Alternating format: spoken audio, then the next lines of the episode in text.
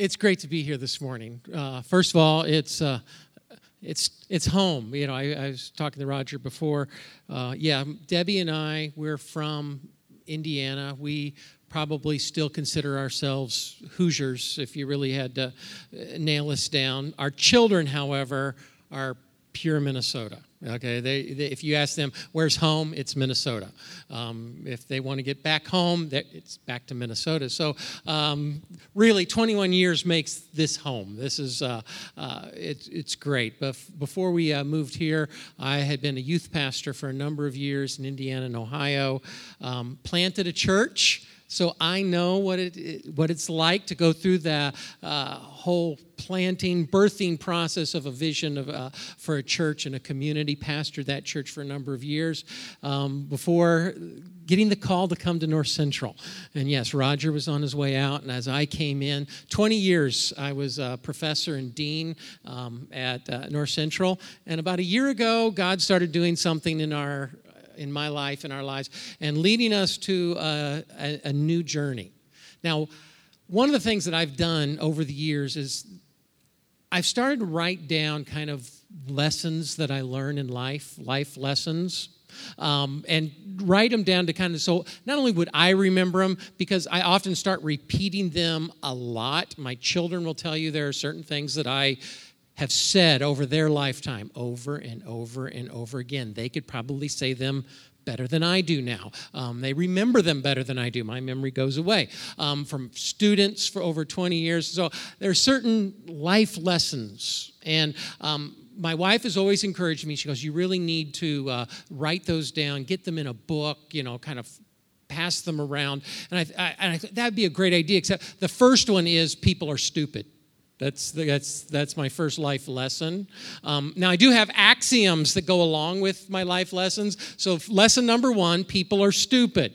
Um, le- you know, the axiom to that is, um, and you can't fix stupid, um, but you can catch it. And I'm a people too. So that reminds me that if I'm saying people are, I'm a people, which means I have to remember I've better approach things humbly realizing I can do and I often do stupid things too.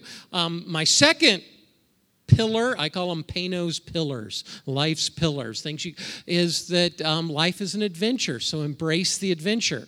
Do things that are unexpected do things that are out of your comfort zone. Just embrace the adventure. That's one my children probably remember more than anything. I love doing new things and so, when about a little over a year ago, God's starting to do a new thing in, in me, and I'm kind of like at first going, God, really?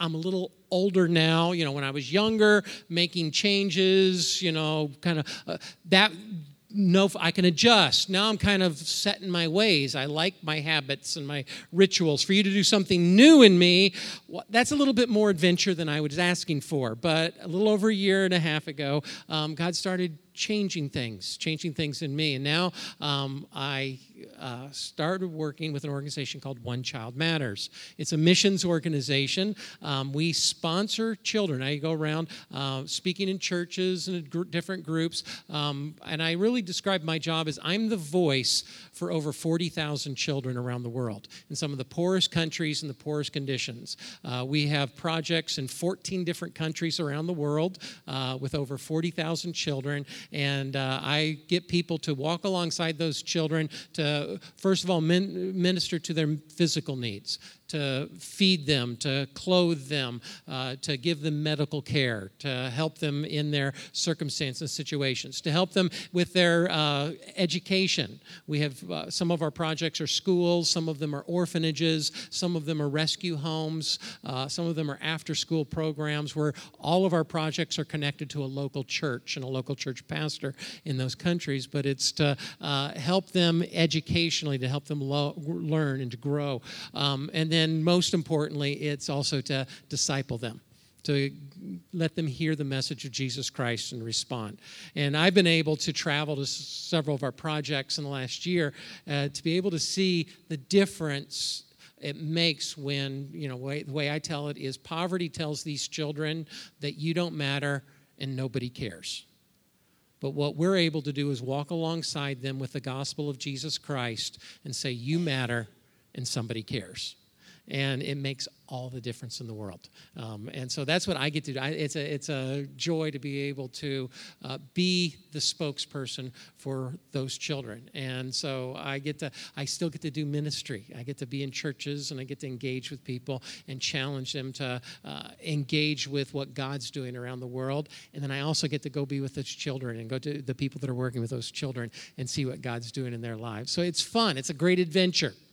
But you know, when we do adventures, we different people travel differently, right? Um, some people, um, my wife's family, when she was growing up, this is my wife Debbie up here in the front row, um, so she's along with us. When she, her she went on vacations when she was a child, her parents would say, "Let's all get in the car." They go, "Where are we going?" We don't know. Let's just go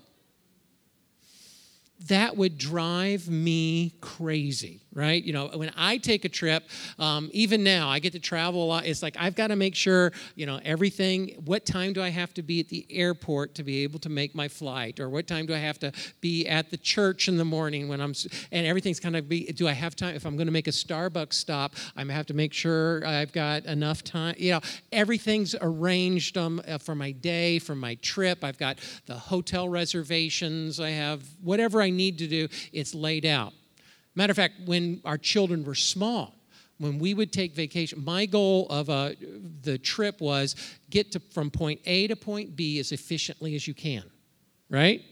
Even if the kids are like going, Dad, what's that over there? Can we stop it? No, no, we cannot see the world's largest ball of twine. No, we're not gonna we're not gonna stop at that historical land, land, landmark. Or for my wife, no, we're stop, not stopping at that outlet mall. It was get point A Point B, as quickly and efficiently as possible. As a matter of fact, when we had needed to stop for gas, I would arrange beforehand what needed to happen. Who needs to go to the restroom? Who needs to run in and get a candy bar or snack? Or if we're doing lunch and it was like, okay, while I'm filling up the car with gas, you guys do all that. Wheels are rolling in seven minutes. Let's go. Because we cannot stop longer than seven minutes because all those cars we just passed out on the interstate are going to be passing us. So we've got to get out there. And so it was like a NASCAR pit stop. You know, you do the windows. Okay, check the tires. Okay, we got that. You get the candy bar. You get the drinks. And we all jump in and we'd be halfway down the road. And I go, did we get everybody? And you know, only a couple times did we leave a kid. Okay, that was a few times I had to go back and pick up somebody, but it was, you know, they forgave me eventually, or they've talked about it in counseling as adults. One of the two, um, they're they're fine. But um, we all approach trips or adventures differently. I like to have all the facts in front of me. Other people are like, I'm okay Was just having a few. Have you ever been given um, instructions or assignments and you've only been given partial instructions? It's just enough to kind of get you started. Maybe it's you're uh, fixing something for dinner and you kind of just have the vague notion of this is the ingredients for the recipe, but I'm going to kind of have to wing it here. And there's some people who are good at winging it and it's marvelous. Other people, you wing it and you're like, I don't know what that is. It's gray. What, you, what, what happens? Or you, one, my dad, once when I was a kid, I remember um, it was my assignment now. It had finally fell on me I was the fourth child, the third son, and it was now my turn to take over the responsibilities for cutting the grass. And I can remember, you know, I'd cut the grass, you know, kind of the best I could. I could. My dad's kind of like going, you know, well, and he what he's trying to say is don't cut the grass the same direction every time. You know, one time cut it, you know, at this angle. Next time cut it at this angle. That's what he wanted to say. So they kind of so the grass would look nicer, and you don't, you know, it doesn't get down and you don't get the rows that are it looks nicer if you cut it one day we cut it that direction and so he's wanting me to cut it at an angle so i could do it two different angles to make it look nice but what he said to me is don't just keep cutting the grass in straight lines what my 12 year old mind heard was he wants me to zigzag or just so it's like okay i'll do that. And so now i'm cutting the grass kind of you know it's kind of okay let's see. And he comes home and he's like what in the world? You know because not only did i do it in zigzag but as a 12 year old it was like there were clumps of you know, whole strips of grass that I missed. So, you know, there's some grass that's this tall, some grass that's this tall, and the line going, and it, you know, it looks like we let out a herd of goats in the front yard and just kind of they did their thing. And he's like, that was not really what I meant. That's not what I was talking about. And he had to kind of show me what he was talking about for me. How have you ever been in a situation where you only got partial instructions? Now, for some, reading the Bible is kind of like that. We kind of, or uh, the Christian lifestyle, we kind of feel like, you know, there's, God has given me enough to get started, but what I'm really wanting is I want the final answer. I want all the details. Wouldn't it be great in life if, you know, we able to have a sit down with God and God tells us, okay, here's what it is, is, you know, you're going to start out here a few years later, this is what's going to happen. This is the decisions you need to make here. And you do this here, this here. And by the time you get here, you are going to be a success. If you do everything that I say, you will be successful. You will live out your life and be happy, well fed, accomplish all your dreams, all your goals. Things are going to be, wouldn't that be great if God kind of laid it all out for us like that? But sometimes we got, I kind of have to take it day by day. I've got to be able to follow God where He's leading today. And sometimes He brings surprises. It's that, you know, unexpected and anticipated stop along the journey, along the trip, or it's that detour going, wait, I didn't plan for the road to be closed here. Or I didn't plan for the traffic, or I didn't, you know, and so the unexpected and when I'm reading the Gospels, and when I'm reading the, that's kind of the sense I get is God's like telling, giving us directions, kind of gets us started, but I'm wanting the whole thing laid out. And God's just saying, trust me for the today's journey. Trust me for today's provision. Trust me for today's instructions. That's why I love the Gospel of Luke. You guys have been going through the Gospel of Luke. It's actually of, I, if you have to have a favorite, it's kind of like your kids. You know, I love them all the same, right? You know, they're each unique, they're each different. I love them all the same. But there's some that you kind of gravitate towards, maybe for certain events. It's kind of the way I feel about the Gospels. Luke happens to be the gospel I like to gravitate to the most. And there's, a, there's several reasons for that. First of all, Luke, and I don't know if uh, you've realized this or if Pastor Jeff uh, told you about it, Luke is credited with writing more of the New Testament than any other person. Did you realize that? Now, most people think, well, Paul wrote more books, right? He wrote most of the New Testament. Well, he did write more books, but if you take it by the amount of words, the text, Luke in the Gospel of Luke and the Act and the book of Acts has written about 27% of the New Testament, which makes him the one author that's written more than any other in the New Testament. The second thing that I like about Luke is the fact that he is most likely a Gentile, which makes him the only Gentile writer of the entire Bible. All the other authors are most likely uh, are Jewish. And Luke alone is probably the only Gentile who has written for us. And as such, kind of gives us a perspective because, you know, for uh, unless there are any Jews here today, we, you know, we're Gentiles. And so it's like I can identify. And he's trying to happen to make sense of what Jesus has said, what he did, and who he what he's wanting us to do. And that for that, I'm like going, I, I can identify. Luke is the only gospel writer that didn't know Jesus, who wasn't around when Jesus was actually walking this earth, who wasn't with him. He was in the area of Asia, in Troas, um, while Jesus was around. He only came to know Jesus through the Apostle Paul. And then he travels around with the Apostle Paul for a few years. We pick that up in Acts chapter 16, where we have what is called the we passages. He starts using uh, the, the personal pronouns instead of they and he, it was we and us. So we identify going, whoever wrote the book of Acts, Luke, was now with Paul as he's traveling. And we kind of pick up, oh, he's one of Paul's traveling companions. And we get Luke traveling around with Paul for a while. He most likely gets placed in Philippi um, for a few years while Paul goes on to Greece. When Paul comes back through on his way to Jerusalem, he picks up Luke again and he heads to Jerusalem. And so while this is Luke's first time to go into the land where Jesus walked, and while Paul is in Jerusalem, there are people who rise up against him. Paul is arrested, and he now spends the next couple of years in captivity, and Luke is along for the ride. And Luke is there.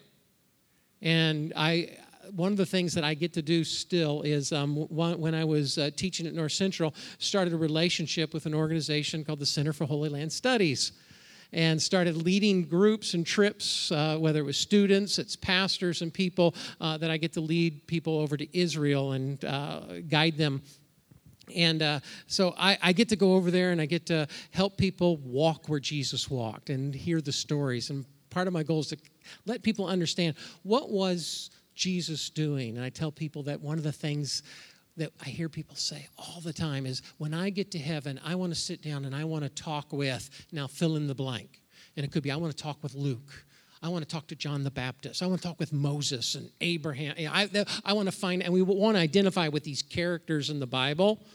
And I tell people there's one character in the Bible that we can still interact with today, and that's the land.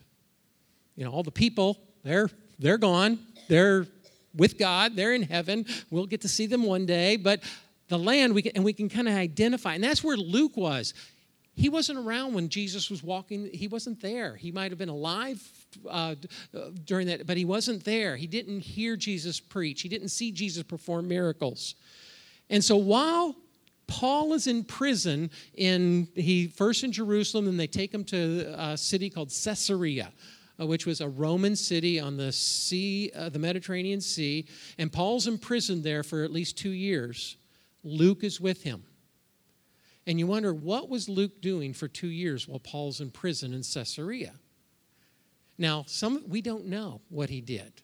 But we do know from the Gospel of Luke and from the beginning, he's saying, I have studied all these things. I have talked to eyewitnesses so that I can write down an accurate account of what Jesus did, who Jesus was, and what he said, and what he wants you to do.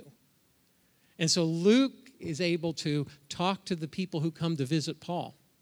I think he spent the two years maybe traveling to Jerusalem it's about a day's journey from, from Caesarea if you're going by foot. And he goes to Jerusalem and he talks to Peter and the other disciples that are hanging there. I think he might have traveled maybe the two day journey from Caesarea up into the area of Galilee to talk about the people who heard Jesus preach and perform the miracles. He was doing his research to find out who was this Jesus and what did he teach and what does he want me to do he was asking some very important questions. Kind of, again, I identify. He's wanting to put all the data together to try to understand.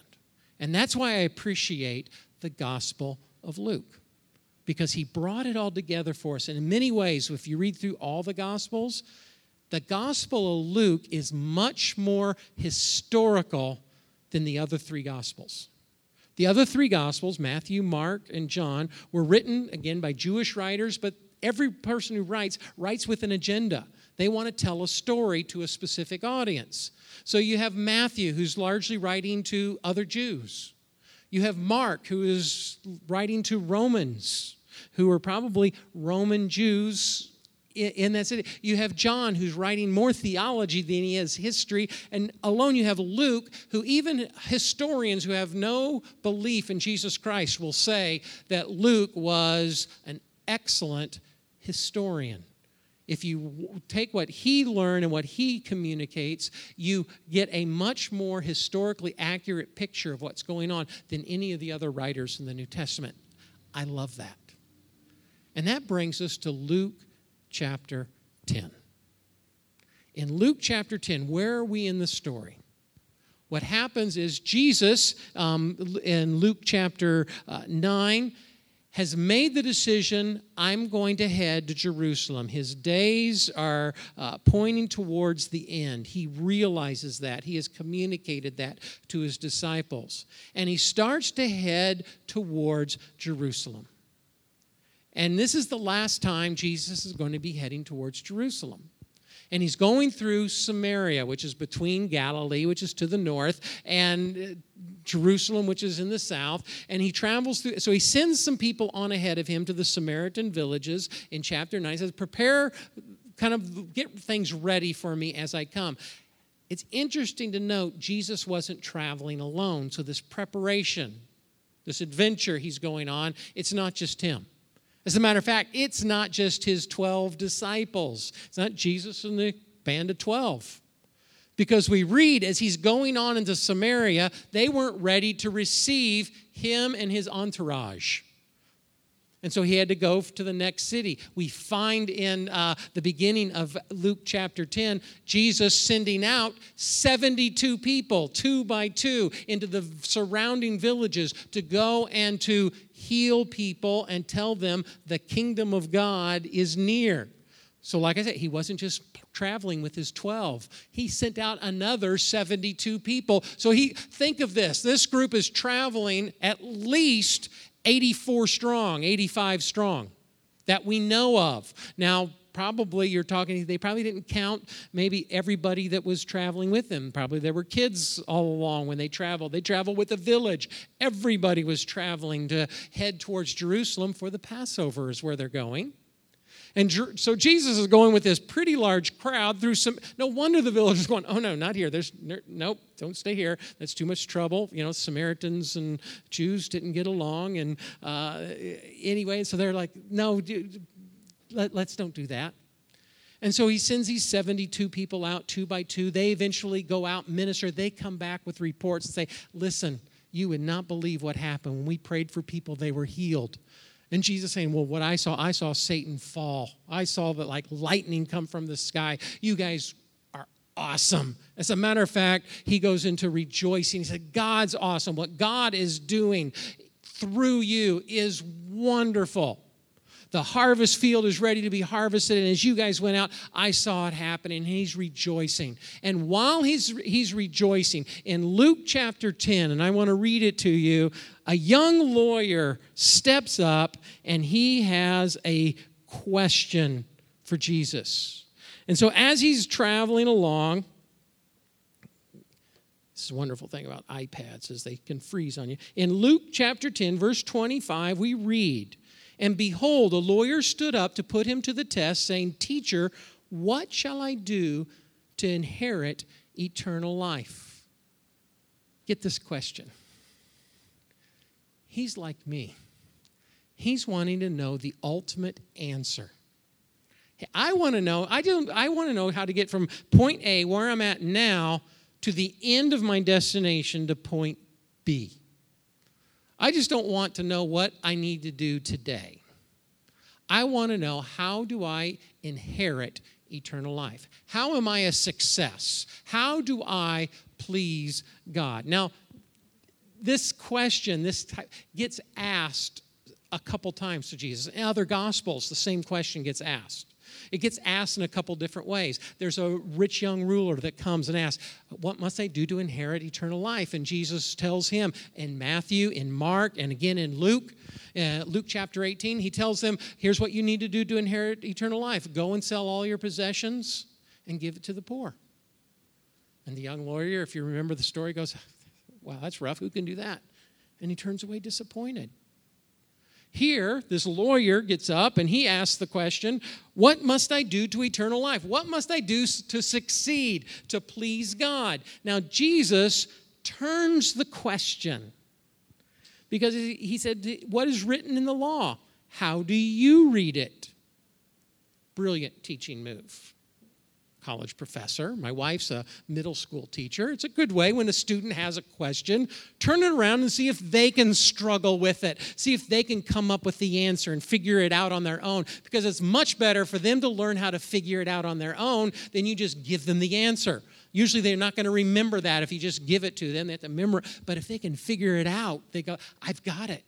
And so Jesus does that to the lawyer. You know the law, you have read it what does it say? And the lawyer, he responds, Well, it says, You shall love the Lord your God with all your heart, with all your soul, with all your strength. and with all your mind. That was the right answer. And where did he get it from? It's actually pretty easy. For Jewish people, actually, even today, but especially in ancient Judaism in the first century, they would pray this prayer several times a day. It's called the Shema.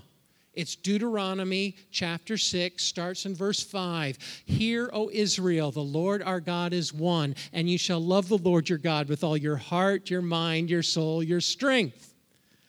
And Jesus is saying that is the right answer. That is what you're supposed to do to, etern- to inherit eternal life. It matches in Matthew and in Mark when Jesus is asked, What's the greatest commandment?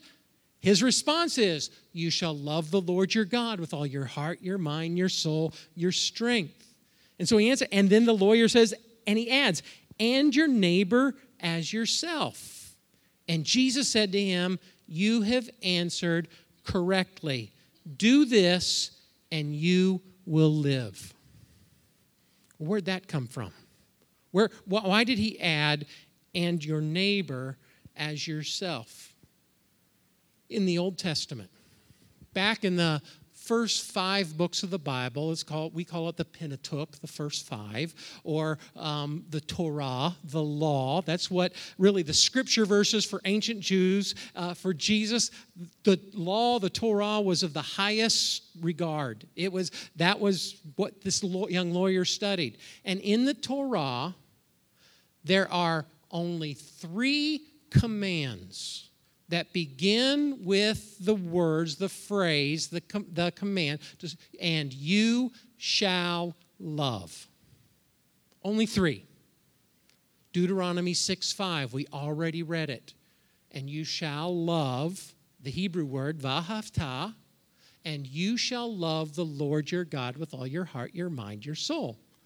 Leviticus 19 18 is and you shall love your neighbor who is like yourself. Now, we often interpret that as eh, you shall love your neighbor as yourself. And we kind of say, because we love ourselves so much, we should love our neighbors just as much as we like ourselves. Well, that's not actually what it means. It means you shall love your neighbor who is like you. In other words, we are more like each other than any of us are like God right? So if we really say, Oh, I love God, and we don't love our neighbor, how can we say that? Because we are more like each other. And if we can't love somebody who is like us, then how can we like somebody who is way beyond us? And that's where we get teaching in the New Testament about you can't say you love God and hate your neighbor you have to be able to love. And so there, the vahavta, and you shall love. That, that's one of the three commandments that starts with that, and you shall love. You shall love God with all your heart, your mind, your soul, and you shall love God, uh, your neighbor as yourself. Leviticus 19, 18. Now the lawyer goes on because he's like saying, okay, I'm pretty proud of myself now. I have answered this correctly. So, Jesus, we pick it up Desiring to justify himself, he said to Jesus, So who's my neighbor? And Jesus replied, A man was going down from Jerusalem to Jericho, and he fell among robbers who stripped him and beat him and departed, leaving him half dead. Now, by chance, a priest was going down the road, and when he saw him, he passed by on the other side. So, likewise, a Levite, when he came to the place and saw him, passed by on the other side. But a Samaritan, remember what I just said about Samaritans and Jews not getting along? So this is kind of like uh, draws people attention into it. As he journeyed, came to where he was, and when he saw him, he had compassion. He went to him and bound up his wounds, pouring on oil and wine. Then he sent, set him on his own animal and brought him to an inn and took care of him. And the next day he took out two denarii and gave them to the innkeeper, saying, Take care of him, and whatever more you spend, I will repay you when I come back. Which of these three do you think proved to be a neighbor to the man who fell among the thieves? And now, of course, the Jewish lawyer couldn't even muster the word the Samaritan he couldn't even say it. He had to say, well, the one who showed him mercy. And Jesus said to him, You go and do likewise. Now, this, I love this parable because this parable truly shows the genius of Jesus. First of all, teaching in parables was a uh, uniquely Jewish thing in the first century. It doesn't come from any other culture, it's totally Jewish. Every parable we know of comes in Hebrew. So, most likely, Jesus is not speaking Aramaic, he's not speaking Greek here, which Greek was what this gospel is written in. He's speaking Hebrew, so probably he is using the words vahavta, the Hebrew word, so pulling people right back to Torah.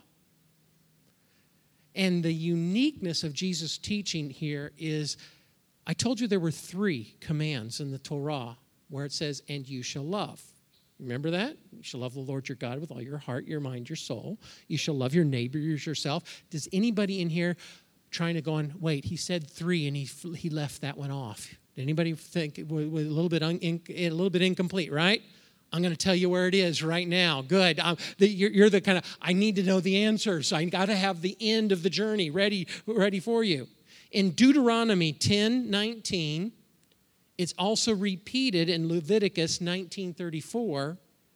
It's, and you shall love the stranger, the one who is wandering, strange, he's lost in your land, the one in need. And notice the lawyer had left that one off, but Jesus included it when he's told him a parable. He talked about the man who was traveling and fell among thieves, was left for dead. And here comes a Levite, a Levite from the tribe of Levi, who were supposed to be priests in uh, it, they, the religious people of the time. But he was either too busy or he didn't want to touch somebody who was going to die because if a Jewish person touched somebody who was dead, he would be ritually impure and therefore couldn't go on into Jerusalem, into the temple, and be able to perform his duties as a Levite. And so maybe he's like, well, even if a person is going to die, if you touch him to help him and he dies later, you are still ritually impure. And so maybe he had an excuse. I have some things to do. God wants me to do that. So I'm pretty busy, so he didn't want to touch. The priest walks by, same kind of thing, whether he's, we don't know why, but they both walk on the other side of the road. It wasn't until, and here again, here's the irony of Jesus' teaching, he puts the foreigner as the hero of the story. The one to show mercy is the one who proves to be the good neighbor. It's the Samaritan who walks along the road and sees the person left for dead and tends to his wounds, meets his needs, puts them on his own animal and takes them to an inn, takes the money out of his own pocket to give and say, Take care of him. And if it costs more than this, I will be back and I will repay you anything it costs to help return this man to health, to strength, to wholeness. And then Jesus turns around to this lawyer and he says, You do the same. These characters here in this whole parable are kind of ironic. Um, in some ancient Jewish literature, um, from the first century and more to second, third, fourth century, um, called the Mishnah. There's a, a, story or a teaching in one of the, the books of the Mishnah that talks about the different types of people there are in the world. And it says there are four different types of people in the world one that says, mine is mine and yours is yours. This is the neutral type of person. In other words, this is all of us. He talks about this is the, they say, they call it, this is the Sodom type, from Sodom and Gomorrah type of person. We all have that in us. You take care of your stuff, I'll take care of my stuff. The two don't have to meet. That's just natural. Then there's a second type of person. This is the person who says, What's mine is yours, and what's yours is mine. He says, This is the stupid person, the unlearned. This is this person who doesn't really, is kind of confused. Um, third, the third type of person says, What is mine is mine, and what is yours is mine. This is the wicked person. He said, then there's the righteous or the pious person. And he's the one that says, What's mine is yours, and what's yours is yours. So if you have a need, I will reach into my pocket and I will help meet it. And we see this in this parable. Jesus is essentially what the thieves come along and they say, What's mine is mine and what's yours is mine, so I'm going to take it. We also see the religious people, the priests and the Levite, who say, What's yours is yours, what's mine is mine, your problems are your problems, my problems are my problems. If I stop for you, that means I'm not going to get to my destination in time, so I'm going to just keep on my way. And we call this Minnesota nice up here, right? I always tell people if you want to describe Minnesota nice, this is what it is. If somebody tripped and fell on the sidewalk, Minnesota nice means I'm going to look the other way as to not embarrass them. I'm not going to help them, but I'm not going to embarrass them either. I'm just going to kind of look the other way. What's mine is mine, what's yours is yours. Let's just keep it that way. And that's kind of, again, that's, that's our default. But it's the righteous person that says, What's yours is yours, what's mine is yours. If you are in need, let me give, let me help. And that's what Jesus is talking about. Jesus really sums up the and you shall love. Yes, you shall love the Lord your God with all your heart, your mind, your soul. Yes, you shall love your neighbors yourself, but you should also love the stranger, the one in need among us. And it's unique on Jesus' part. It's only on the lips of Jesus, Matthew 5, verses 43 through 48, that we also have, and you shall love your enemy, even the one who persecutes you. And really, the questions that come is if I want to be successful, how do I get there? How do I in- inherit eternal life? How do I get to the end of my journey, my adventure? And Jesus is saying, don't worry about the end of the adventure. Don't worry about the destination so much as the direction. Let each day take care of itself. Let's Give us this day our daily bread. Don't worry about tomorrow's bread, worry about today. And he's also saying here in the parable of the Good Samaritan if you want to walk in the right direction, here's the answer. Today, love God with all your heart, your mind, your soul, your strength. Love your neighbor as yourself. But also, love the one in need. Love the stranger. Love the one that happens to come in and maybe mess up your journey and your plans for the day. But what God's saying is if you show love to those that are in need, those that interrupt you, those that are inconvenient, you're heading in the right direction. And that's what it's about to show the love of God. Now, what I would say today is maybe the challenge for us is to think about today how can we show our love for God, our love for others, our neighbors, and our love for those that might interrupt our plans for the day, those that are in need. Because He always puts those types of people in our way, whether it's today, it might be tomorrow. And to pray for God's grace to help us recognize it and share his love. Because the great teaching, Jesus is a great teacher. If we just follow that teaching, we would make a difference in this world just by loving other people and meeting needs. But here's the great thing about the love of God the love of God isn't just a practical, humanistic thing that we do, just be nice to other people because there is something supernatural, there is something spiritual that happens when we share the love of Christ with other people. He comes into, the li- into our lives and he makes all the difference in the world. He did that for the evangelist Luke. He interrupted his life and changed it forever to the point where it was Luke who, because of this divine delay in Caesarea, was able to gather the information and write it down for us to learn to grow. He interrupts our lives And he makes all the difference in the world because miraculously he interrupts our lives. And even if it seems like an inconvenience, we look back and we realize it's a blessing. We realize that God uses us and God makes us stronger and helps us to grow and helps us to be a success in ways that we never imagined. He supernaturally leads us and guides us. And so when we share the love of God to those that are around us and to those that are in need, we share Jesus Christ in a significant supernatural way.